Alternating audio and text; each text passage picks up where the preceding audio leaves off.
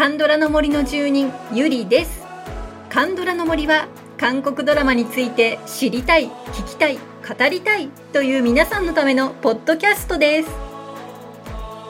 先日このポッドキャストでサスペンス特集っていうのをやったんですけれどもあそこでですね最もコメントが熱かった作品がシグナルだったんですよね。で私もねどうしても見たくなって今ちょうど見てます。えっとねちょうど今15話まで来ました。いやーもう佳境ですよね。もう早く見たくてしょうがないんですけど今、えー、収録を頑張ってます。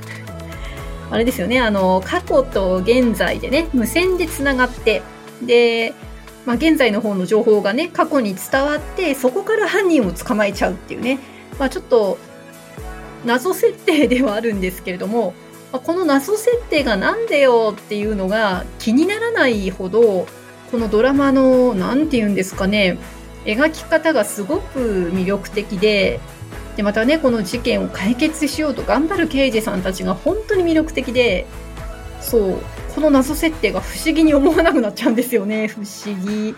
そしてあのオープニングの曲昭和の雰囲気たっぷりのあのオープニングの曲がですね私もすごく気に入ってしまって毎回オープニングはスキップしないであの曲を聴いています。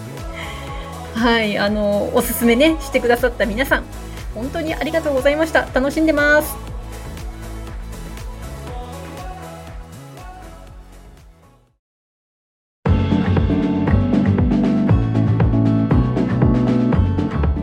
はい、えー、今日はですね王になった男の特集2回目になります。今日はね皆さんにアンケートを取った結果をお届けするんですけど王になった男で好きなキャラクターは？ということで好きなキャラクター特集を始めたいと思います。今日は人気があった順にキャラクターを紹介していきたいと思います。はいじゃあまずはですね一番人気。これはもうもちろんハソン。ですね。主人公のハソン。ヨジング君が演じました旅芸人ですよね。あの芸をしながら旅しているその一座に属している若者なんですけれども、あのドラマの初回にね、すごく生き生きと踊ってる姿とね、この踊り切った後に、このすがすがしい顔で水を飲むという姿が、あの本当に笑顔が素敵で、この生命力があって、魅力的ですよね。本当に。じゃあちょっとね、もうハソンにはいっぱいコメントいただきましたので、順番にご紹介していきましょう。えお一人目は、えこれなんてお読む、なんとお読みすればいいんでしょうか？かやナイトさんですかね。かやナイトさん。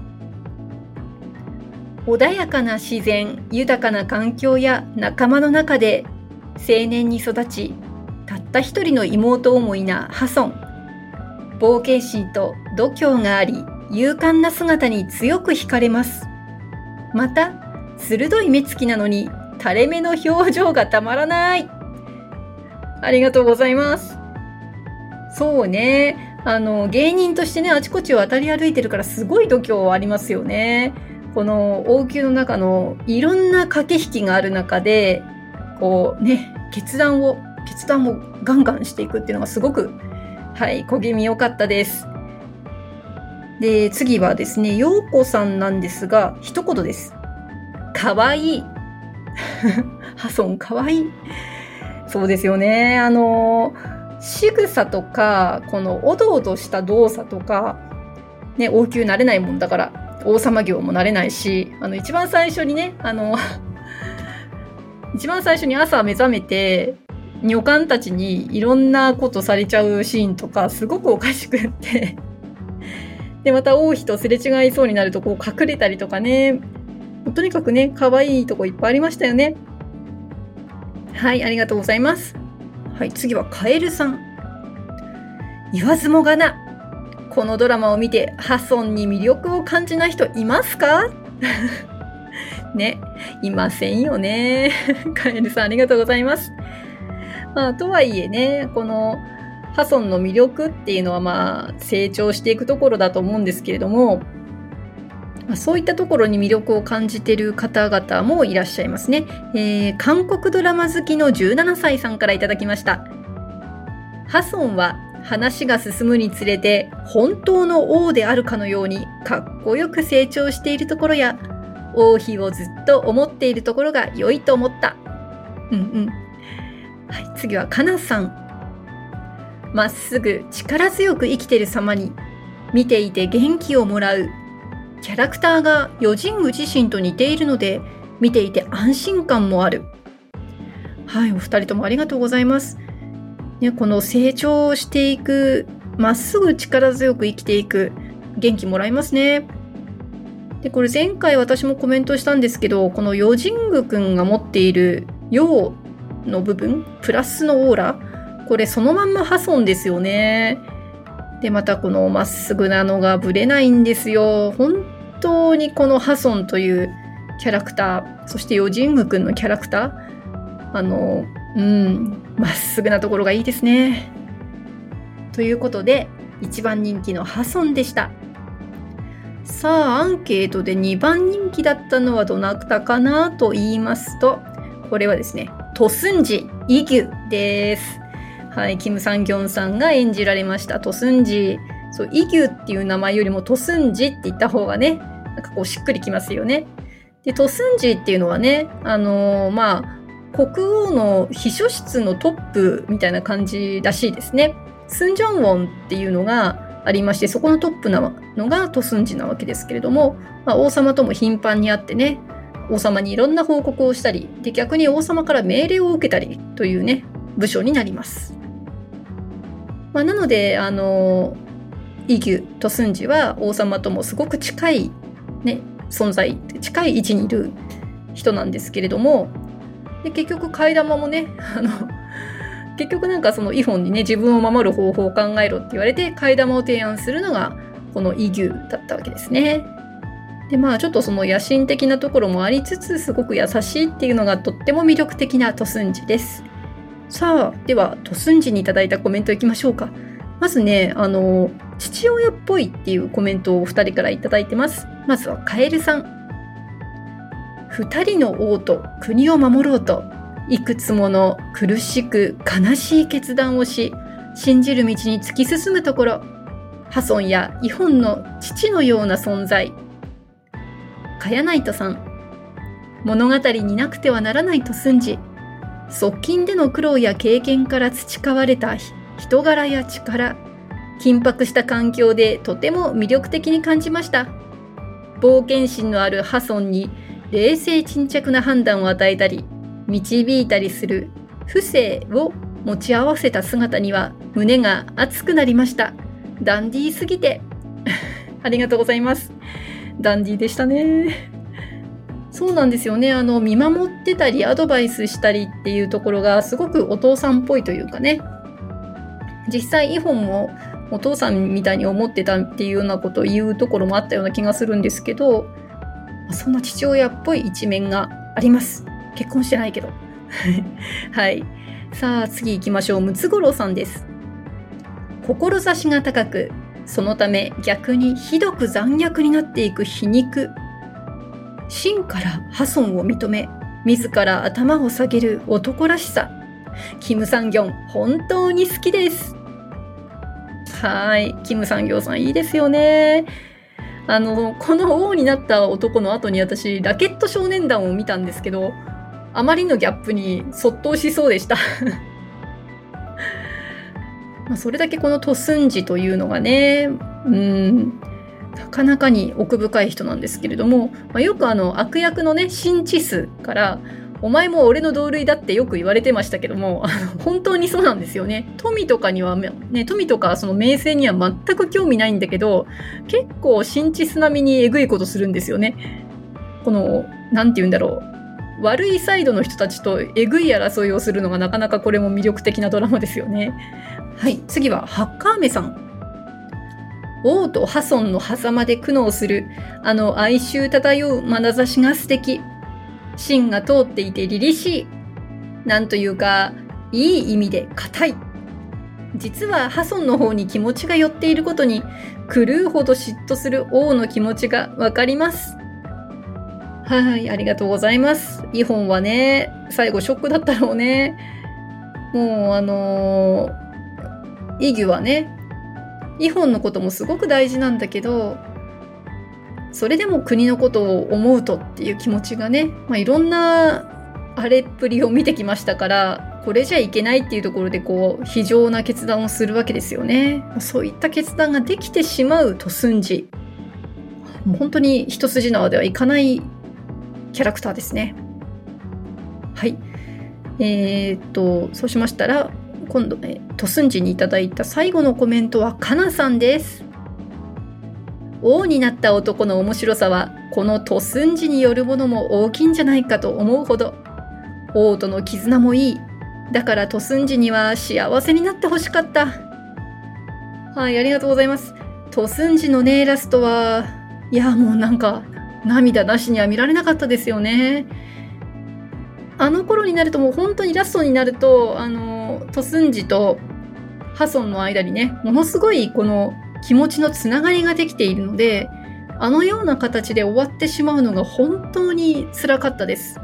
でまたねウンシムとも幸せになるって決意したばかりだったのにうんこの悲劇悲恋っていうのは私たちにとってはすごく悲しい結末だったんですけど物語を美しくしたなっていうふうに思います。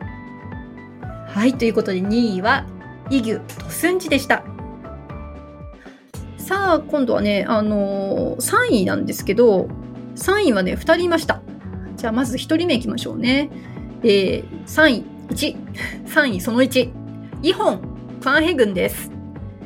はい、李氏朝鮮第15代の国王ということで、あの、実在の人物がどうだったかっていうのは前回、ちょっとね、熱く語りました。なので、あのー、まあ今日はそこまで語らないんですけど私は。あれですよねあのハソンと比べるともう本当に正反対で疑心暗鬼また暗い狂ってる乱暴。でまあ暴君ですしすごく大敗的なんですよね。いやこのイホンが3位ですさあ、えーと、コメントいきましょうかまずお一人目はムツゴロウさんですハソンとイホンはどっちも同じくらい好きですが、ここはジング君の演技力を見せつけたイホンでしょうか。悲しく切ない。はい、ありがとうございます。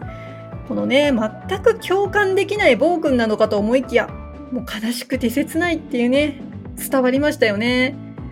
本当にあの演技力発揮という観点だけで考えれば、これはね、ハソンよりイホンの方がかなり難しいですよね。はい、それでは次はカヤナイトさんから。彼の生い立ちの悲しみを思うと、アヘンにたどり着いてしまったイホンが気の毒にも思います。アヘンのせいで人格を失った狂気の姿は本当に圧巻でした。はい。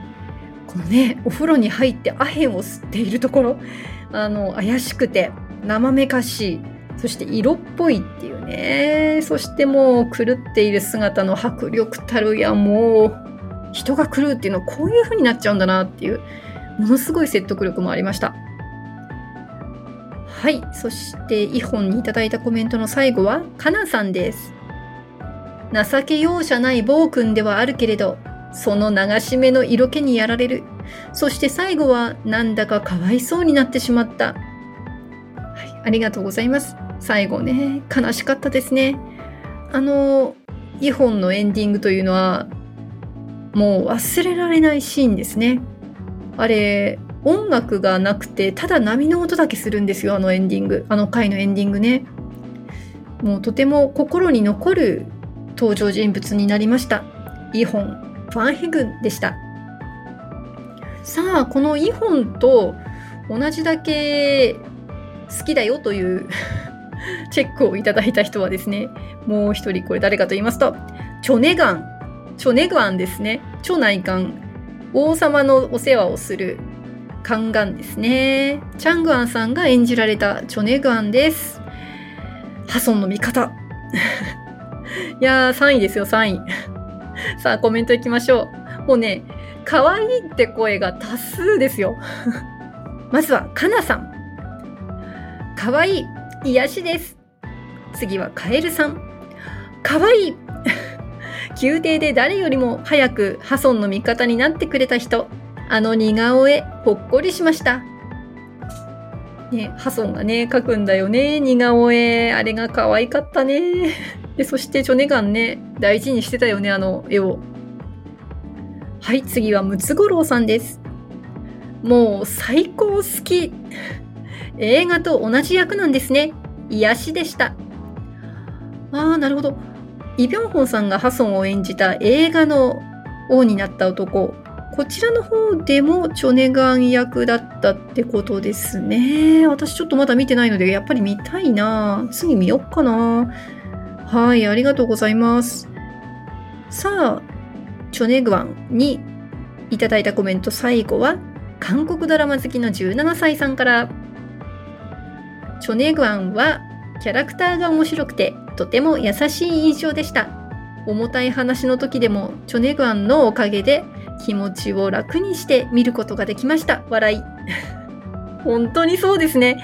いやもうこの方の存在は本当に大きくってもうほっこりもしますしでちょっと悲しい時は一緒に悲しんでくれるんですよね。でそれが私たち見ていてあのハソも大変なんだけどいや心配って思うんだけどチョネガンが一緒に悲しんでくれるので癒されますね。皆さんの言葉通りです。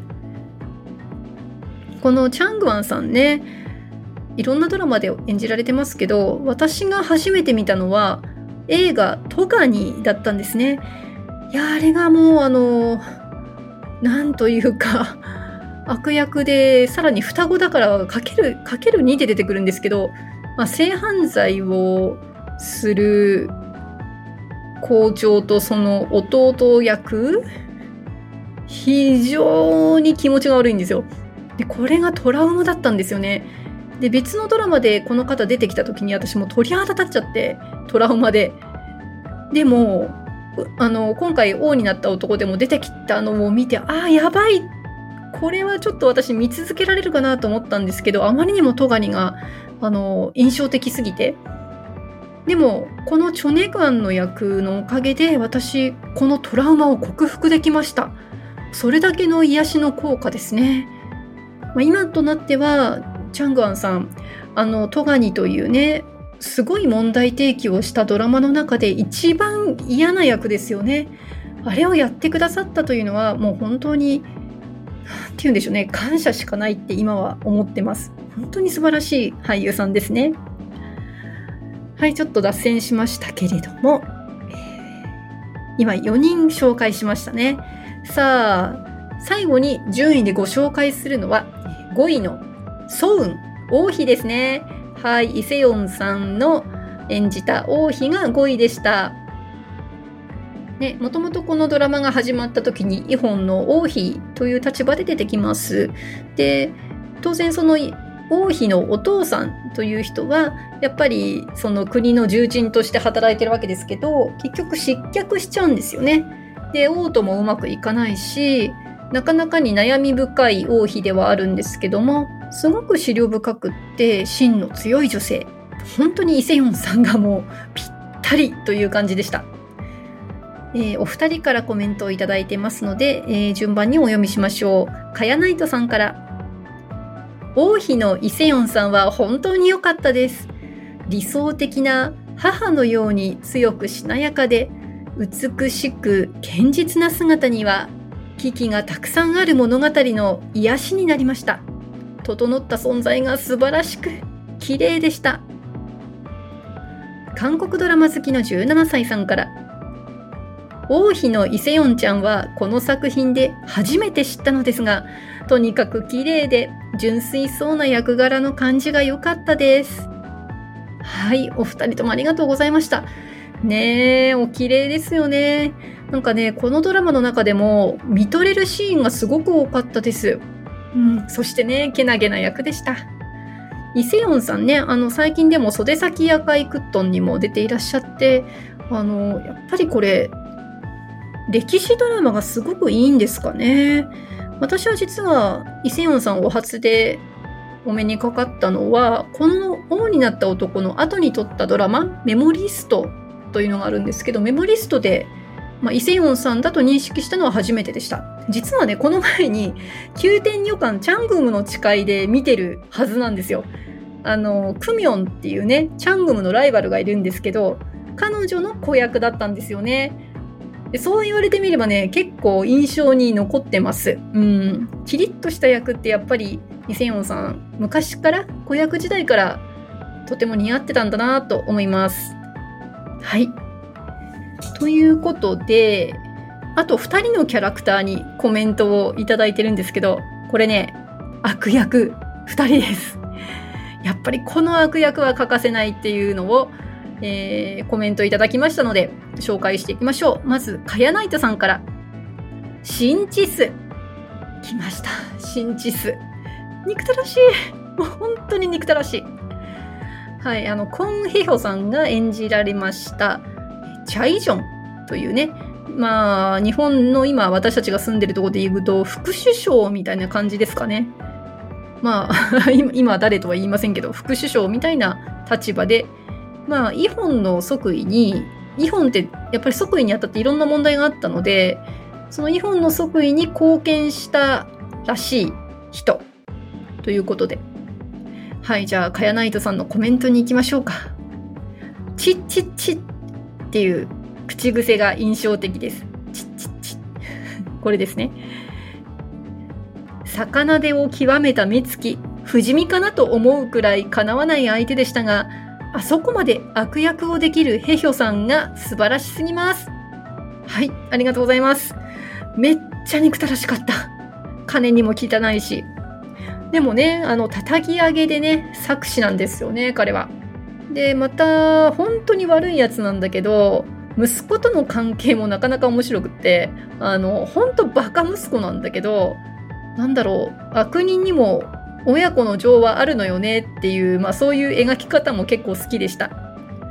いやー、クオンヘイホさんね、どんだけ今まで悪役やってたんだろうってぐらいの凄まじい悪役っぷりだったんですけど、調べたら、あの、彼は冬ソナでヨン様と共演して人気だったんですね。私ちょっと冬ソナ見てないので知らなかったんですけど、だいぶ日本でも当時知られていたというふうに、ちょっとネットでニュースで拝見しました。で、そうなんだと思って、たまたまちょっと Amazon で、コンヒヒョさんで名前検索したら 2009年の本が出てきて、日本で出版された本なんですけど、コンヒヒョの韓国料理教室、家庭で作れる簡単レシピっていうタイトルの本が出てきて、あの、仰天しました あの、この真実からは想像もできないほどのにこやかな、はい、穏やかな写真で表紙を飾っておられました。今度はね、この方のいい役も見てみたいなと思います。はい、そして次の悪役、もう一人来ましたよ。キム・サングン。キム・サング。えー、ハッカーメさんからいただきました。コメントをお読みいたします。いろいろ渡り歩く狡猾な女官だなぁと。よくありがちな役どころではありますが、以前見たチュノで見せてくれた意志の強いヌヒ役がとっても印象的だったので、そのギャップのためか、目が離せません。はい、ありがとうございます。チュノもね、なかなか、あの、強烈な役だったということで、はい、今回もね、なかなかにいいご活躍でしたよね。ミンジアさんという女優さんでした。最近だとあの、私たちのブルースにも出てると情報ありますね。そしてこのキム・サン軍ですけれども、おそらく実在の女官キム・ゲシという人をモチーフにしてるんだと思います。あのパンヘ軍が出てくるドラマはたくさんあるって前回お話ししましたけど、そのたくさんあるお話の中でやはりキム・ゲシというのは必ず出てきますね。なんか、あの、癒しい身分出身なのかどうなのか、あんまり人から好かれてなかったのか、あの、ゲシっていう言葉、あの、ゲシっていう名前なんですけど、あの、犬の糞っていう意味があるらしいんですよね。すごい名前ですよね。キム犬の糞みたいな。キムゲシ。まあ、そういう名前を甘んじて使ってるあたりもまたすごいんですけど、もともとはクアンヘ軍の女官で、えーと、その時にお父ちゃんのお父ちゃんってあの前回紹介しましたけど孫女ですね尊女の方に見初められて寵愛を受けましたと。でそしてその後ですねクワンヘ軍を大いにつけるためにかなり暗躍をしたとされる人物です。でまあ結構えぐいこともしたとあの弟を殺すのにも加担したとか、まあ、そういった話もありましたのでその後クワンヘ軍がクーデターで王位を追われますと処刑されてしまうんですね。であのファジョンというねクワンヘ軍が出てくる別のドラマ見てたんですけどやっぱりねえっとキム・ゲシ出てきました。であそこのドラマではキム・ゲシはキム・ヨジンさんが演じていてキム・ヨジンさんってあの最近ではヴィンチェンツォですね。あのよく踊る弁護士いたじゃないですか。変なやつ。あの、冷徹な、あの、面白いんだけど、超悪い弁護士でしたよね。で彼女がそのキム・ゲシを演じていて、チャスンウォンさんのクワンヘ軍と共演ということで、これがね、またなかなかね、見応えありましたよ。ということで、キム・ゲシ、うん、あの、ハカーメさんがね、挙げてくださったように、非常に重要な役どころですね。はい。ということで、コメントいただいたキャラクターは以上なんですけど、まあ、コメントもらえなかったキャラクターにもね、まだいい人がいっぱいいるんですよね。あの、チャン・ヨンナムさん演じるテビ、テビママなんてもう最高ですよ。もう彼女にね、ネンヨンって叫ばしたら、もう右に出る女優はいないんじゃないかなって思います。チャン・ヨンナムさん。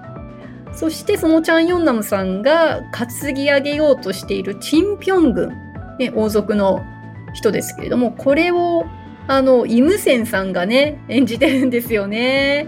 イムセンさんもあの、いい役も悪い役も結構いろいろやってるんだなっていうのがここでわかります。今回は悪い方ですね。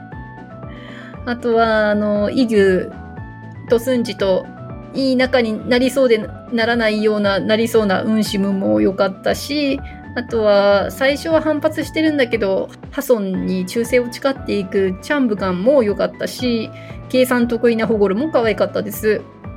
もっと語りたい、本当は。とにかくね、この心にしっかり根付いてくるキャラ、登場人物っていうのがもう本当に素晴らしいドラマですよね。はい。ということで皆さんコメントありがとうございました。さあ今日の Spotify のミュージックプラストークでお聴きの方には1曲 OST をお届けいたします。今回はね、あの、ウィファというアン・イェウンさんが歌う曲なんですけれども、これがね、なんて言うんでしょう。旅芸人の破損っぽいなっていう感じがして私気に入ってるんですよね。はい。えっと、英語のタイトルはライトセイバーって言うんですけれども、はい、お届けいたしましょう。アン・イェウンさんで、ウ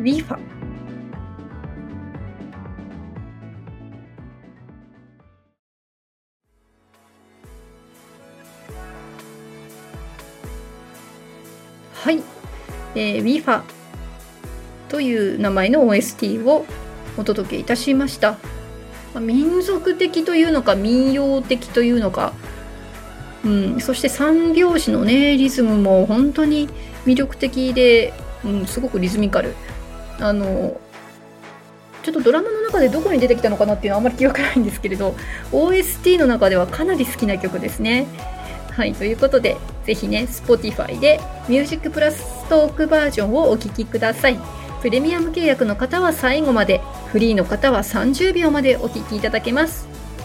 さあ、次回も引き続き、王になった男、お届けいたします。今度はね、好きなシーンとか中心にね、はい、アンケートの結果、お話しできると思うので、ドラマは見たことのある皆さんは、もう共感しきりだと思います。はい、そして番組のご感想もぜひお送りくださいね。LINE 公式アカウントにご登録いただければ、配信もアンケートの通知も逃さず受け取れて、感想もすぐに送ることができます。Twitter、Instagram、Facebook でご案内しておりますので、ぜひご登録をよろしくお願いいたします。それでは今日もお聴きいただきありがとうございました。また次回、カンドラの森の奥深くでお会いいたしましょう。